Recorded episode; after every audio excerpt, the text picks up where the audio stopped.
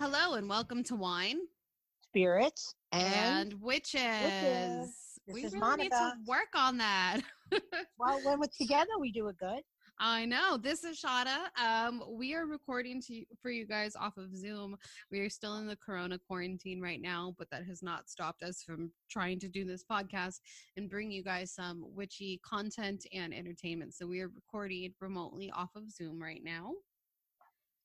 And we are here to give you guys an Ask a Striga mini-sode. Dum-dum-dum. This is where we answer your questions, we read your stories, and everything in between. And we want to take some time to thank each and every one of you guys for sending us such amazing stories and amazing questions. Please keep it up. I love it.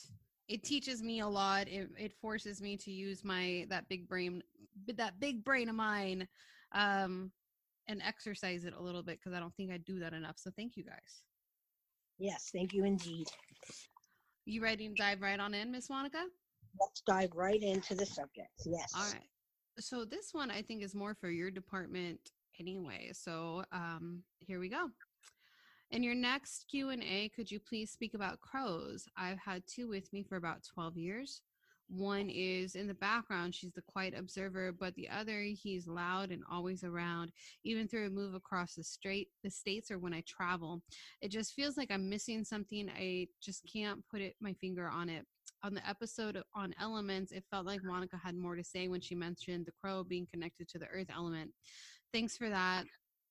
That I did not know. Thank you so much for your podcast. I love it. Also, slowing you guys down to 0.5 so that I could write down your fire spell was pretty funny, but I'm so grateful. Have a blessed day. That's from Tiffany M.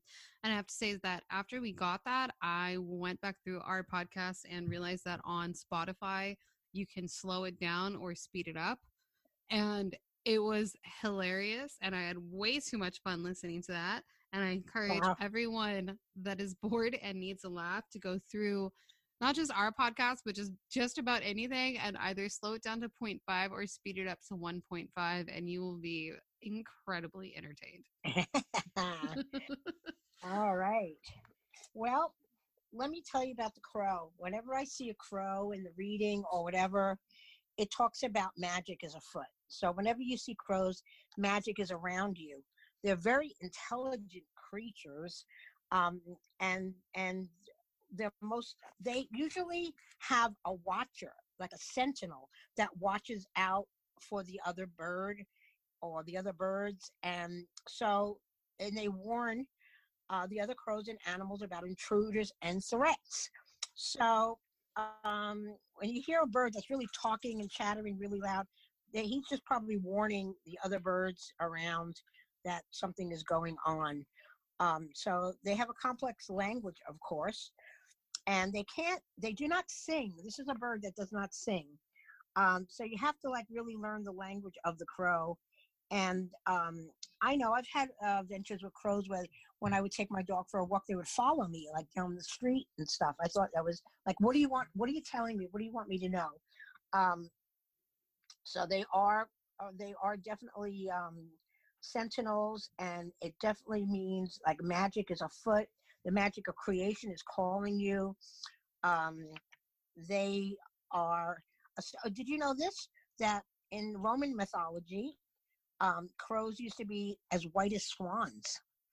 And, really? Yeah, and a white crow actually watched over Apollo's pregnant lover, and then one day the crow brought bad news to Apollo, and that's when it was turned black. So that's an interesting little tidbit about the crow. They appear all over the world in different things. It's a symbol of solitude to the Chinese. To the Celts, the crows was associated with creation. In the Bible, the prophet Elijah was fed by ravens and crows while hiding in the wilderness. There's a lot of stories about crows. They build their nest together, the male and the female, and they build it way up high for protection, and it's kept very clean. They don't go to the bathroom in their nest, even the babies. And it says a little meditation on this will reveal about health and home and respect issues.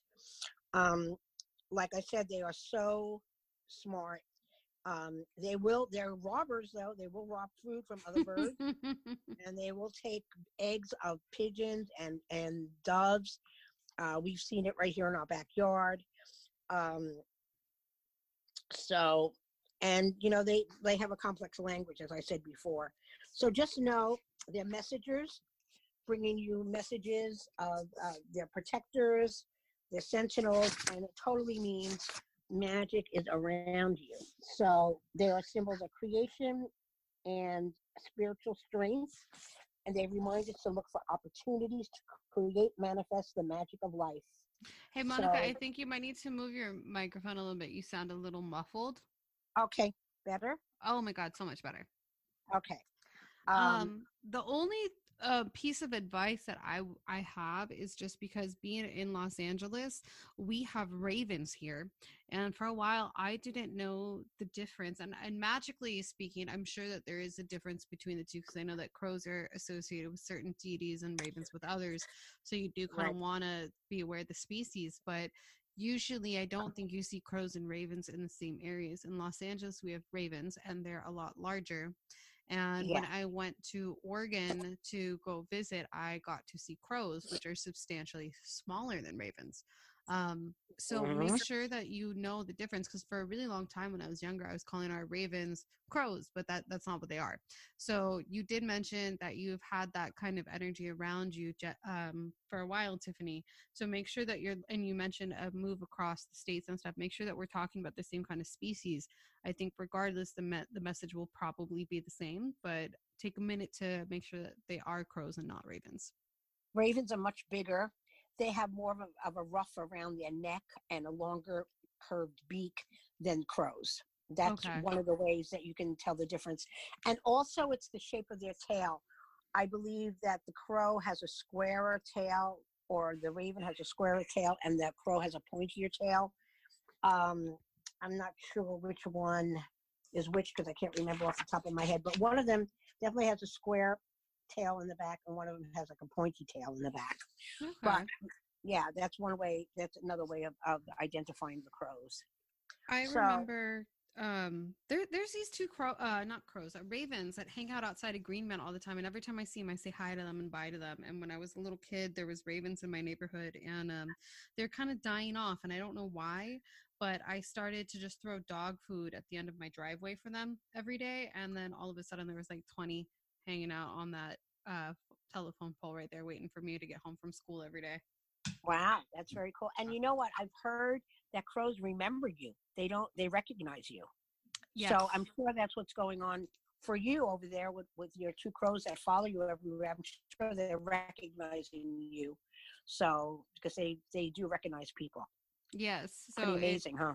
Be nice. Give them treats. Every time I see ravens hanging out near me. I don't have any where I'm at right now, and I have two cats that are very predatory, so I try not to encourage birds to come hang out in my yard, because I don't want to like set up a fast food drive-through for my little asshole cats. But whenever you see them, I always try and give them like bread or dog food or bird seed or something, just depending on what age I was, I guess is what I was giving them. In third grade, Shauna was giving them dog food. But I always try and do little nice things, because they do remember it. And I think that they're very magical creatures. So it's definitely something worthwhile to stop and try and sacrifice, give a little bit of something for them. Absolutely. Yeah. Take care of them, and they'll protect and be your sentinel. Watch over you for sure. So this next one, this comes from Jen, and she sent us a story, and she did send us a couple questions, but what I did was I separated this into, in this episode, we're going to do the stories, and then we'll do Jen's questions in a different episode. And this was really cool. So first off, Jen, thank you so much for reaching out and for emailing us, because this is super awesome. And what she says is, hello, I'm a very novice solitary witch who came into my practice after both of my parents passed. I am new to your podcast, and I am loving it. This morning at the gym, I listened to your podcast on divination and the elements. First, I was raised in Florida, and Shauna, manatees are magnificent. They're absolutely gentle giants. Unfortunately, if they become too accustomed to human interaction, they become dangerously trusting. So they should be adored from afar for their safety. However, you may visit an animal rehab and have the opportunity for contact with those who cannot be released. As a child, I didn't know that, and we had a manatee that drank from our AC overflow. That Branito the Canal. I hope I'm saying that right. The 70s weren't so eco-conscious, she puts in parentheses. At the age of 7, when everything witchy started in my life, I would sit on the dock and I would speak to her, feed her water hyacinth bulbs, and then she had her calf under my dock. She would bring him up to me. Now that I know better than to interfere with animals in the wild, I hope no one ever harmed her. I had a wild blue heron that would hang out on the dock who I called Poopsie because I couldn't refer to him as you shit like my dad did. A duck, a small pod of 5 dolphins I would get into the canal with, Navy released, but they avoided my direct contact, but they played ball with me. River otters who hung out with me in the ditch by my bus stop, osprey and eagles and alligators galore. I have always had a connection with animals, wild and domestic. Simply an amazing childhood. Monica, in my later childhood and teens, my dad would take me to the river and ask me if I saw faces in the trees, the water, the mountains. In the parentheses, she put it when we were on vacation. The pictures in the clouds, and I passed that on to my children. When I moved to California and the area I was living in, it's suburban, and sadly there were so few opportunities. It's as if they remain hidden or mainly choose to not show themselves. When I visit my daughter in Monterey, California, I see faces in the trees, the beach sand, and the mountain sand, and it feels like home. Yes, thank you for scrying and recognizing those images in nature, because, yeah, they do exist and they're wonderful. They are so wonderful. Don't you think? They really do. You know what? I see things everywhere. I have stucco on the side of my house, and I was looking at it yesterday. I saw all sorts of faces on the side of my house.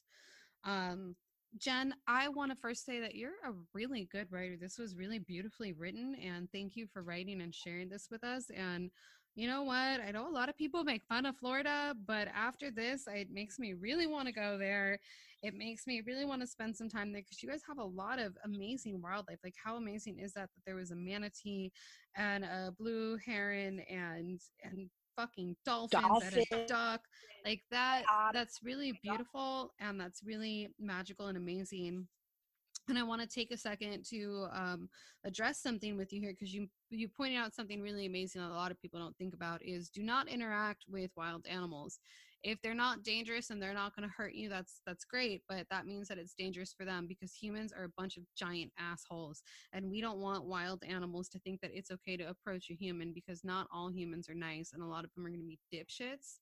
So if you see something really wonderful and docile like a manatee, adore it from afar. Jen put that really wonderfully. Yes, yes. And, you got to remember that keyword. They are wild. That's the keyword. So you never want to not only do you never want to approach a wild animal, even a domestic dog, you always ask permission from the owner before reaching out and touching a dog. So you have to be very careful especially with the wild animals. You just don't want to intrude on their space, for sure. 100%. And it's something that we need to use those big human brains of ours so that we can remember that. Just because, again, all too often we see these wild animals that are a little too trusting, are a little bit too exposed to humans. And even if that bodes is safe for us, it doesn't mean that it's safe for them. So Jen, thank you for pointing that out. At no point would I want to encourage people to harm a wild animal or make them too trusting, because being too trusting equals harm as well. I do want to say that I think that you have an amazing gift with wild animals and with tree spirits, and I think you should totally read Ted Andrews' Animal Wise and Animal Speak. Yes, they're both really wonderful books that talk about the language of animals, which you've obviously been gifted with, so I definitely think you should check that out. Totally a girl after my own heart, that's for sure. So we have another question from our darling Connor. I'm trying to find it here. Okay, here we go. I think I'm going to work with Lilith and possibly Diana or St. Brigid, but I wanted to know if it's a good idea to work with two deities. At this point in my journey of the craft, I'm really looking for my patroness, and I've been leaning towards more of the... Let me restart that because Shauna does not know how to talk. He says, at this point in my journey of the craft, I'm really looking for my patrons, and I've been really leaning more towards the goddess. I just like the idea of a strong female deity. I also feel really drawn to Diana and St. Brigid in addition to Lilith, but I don't want to get my hands too full. And that is from our darling Connor. Yes. Well, I mean, I find that it's not a problem studying the different deities because the ones that you mentioned are from different paths and traditions. And if you're working with them, you kind of don't want to mix their energy. You want to work with them solo. And so it's good to study them, to get to know them, and then to feel what works for you. But don't mix deities. Don't mix Celtic with Strega or Egyptian with Celtic. You got to be really careful with that. So keep studying, keep researching, see which one works for you, and then you can go with it. What do you think, Shauna? I think that studying them and researching them is a really good idea. You've always said to not mix deities, and I feel somewhere in between with that. Not that I've mixed deities in spells where I would invoke an Egyptian god and a Greek goddess or something like that. I try and, when I'm doing a spell, I try and keep it very focused on whoever I'm working with, but I do work with a lot of Strega deities such as Pluto and Venus, Fortuna, but then I also have Ganesh on board, you know, so I do think that you can kind of mix and match, but I will say that all my deities have their own altars because I have enough space for that. They don't play well with each other generally unless you know their history and you know that they play well with each other, so you do want to learn their stories and kind of see what's up. For instance, I think that Venus and Fortuna may be okay because Fortuna in a lot of stories is actually Venus's daughter, but I don't think I would put Hades and Ganesh together. I think it's fine to have more than one deity and work with different ones. I personally will say when I realized that I was a daughter of Venus, it made a lot of sense at the time, but then boom, all at once, Lilith and Persephone also came through. And so I'm like, what is going on? How did it go from having no goddess energy and influence in my life to now that there's three, you know? So yeah. Study them one at a time. Take your time. You've got the rest of your life to figure this out, and they might push and pull to try and get your attention. So just whoever's speaking to you the strongest, study them, see how you vibe with it. She might be your patroness, and she might be your mother that is going to be with you for the rest of your life, magically speaking, or she might just be a deity that speaks to you in this moment and this point in time in your life that you really needed to hear from, because sometimes deities are like parents and they're with us forever, and other times they're like friends and they come and they share a portion of our life with us before they move on as well. Yeah, and you know, I was just going to add to that. I lost my thought. Oh my goodness, I don't know what I was going to say. But oh boy, Monica's hit the Baileys too hard, guys. My God, probably too hard. It'll come back to me. I just wanted to add something, and it totally went over my head. I'm so sorry. Go ahead, continue, girl. Continue. That was it. But you know what I did just remember is that in our last episode on grimoires, we didn't give anybody a shout out. Oh my God, we didn't. Holy cow. We're such dicks. Oh my God, what were we thinking? Holy cow. I don't know, but we have to do it now though. But I'm not prepared, so I'm putting you in the hot seat. Who are you shouting out, Monica? Oh my God, let me see. You know what? I am going to shout out to the Greenman community.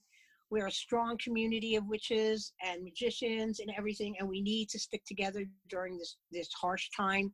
So I'm shouting out to all of the Greenman community to stick together, support the store, and do your magic to make this play go away. And that's who my shout out is to. Okay. There you go. I love that. I love that. I second that. My shout out today is to our darling coven sister, Brooke. I am so excited that I've met her, and thank you, Tommy, for introducing her to all of us. Brooke is just such good people. She is so smart. She's so kind-hearted. and I think she is magical as fuck. So I wanted to just shout her out. We talked about her in the last episode, that she's the only one that continues to remember to bring flowers to the altar, because the rest of us are lazy and we walk up to the coven stead and go, oh fuck, and then we like run and pillage shit from the neighbors, and Brooke always comes prepared. So you know what, Brooke, I love you. You're the shit, and I'm so glad to call you a coven sister. Very nice. Hi, Brooke. Yeah, love you. So everyone, thank you so much for your questions. We have so many questions and stories that people have submitted. Please don't feel like we have forgotten you. If you feel like we've forgotten you, please feel free to email us at winespiritsandwitches@gmail.com and just reiterate what your question or your story was. But we are going to start doing weekly mini-sodes here, so you guys will get more and more Ask a Strig and more opportunities to talk to us. So thank you guys so much. Stay safe, stay healthy, stay in your fucking house, and practice social distancing and everything that we need to do. And don't hoard toilet paper like an asshole. Yeah, because you need it for your asshole.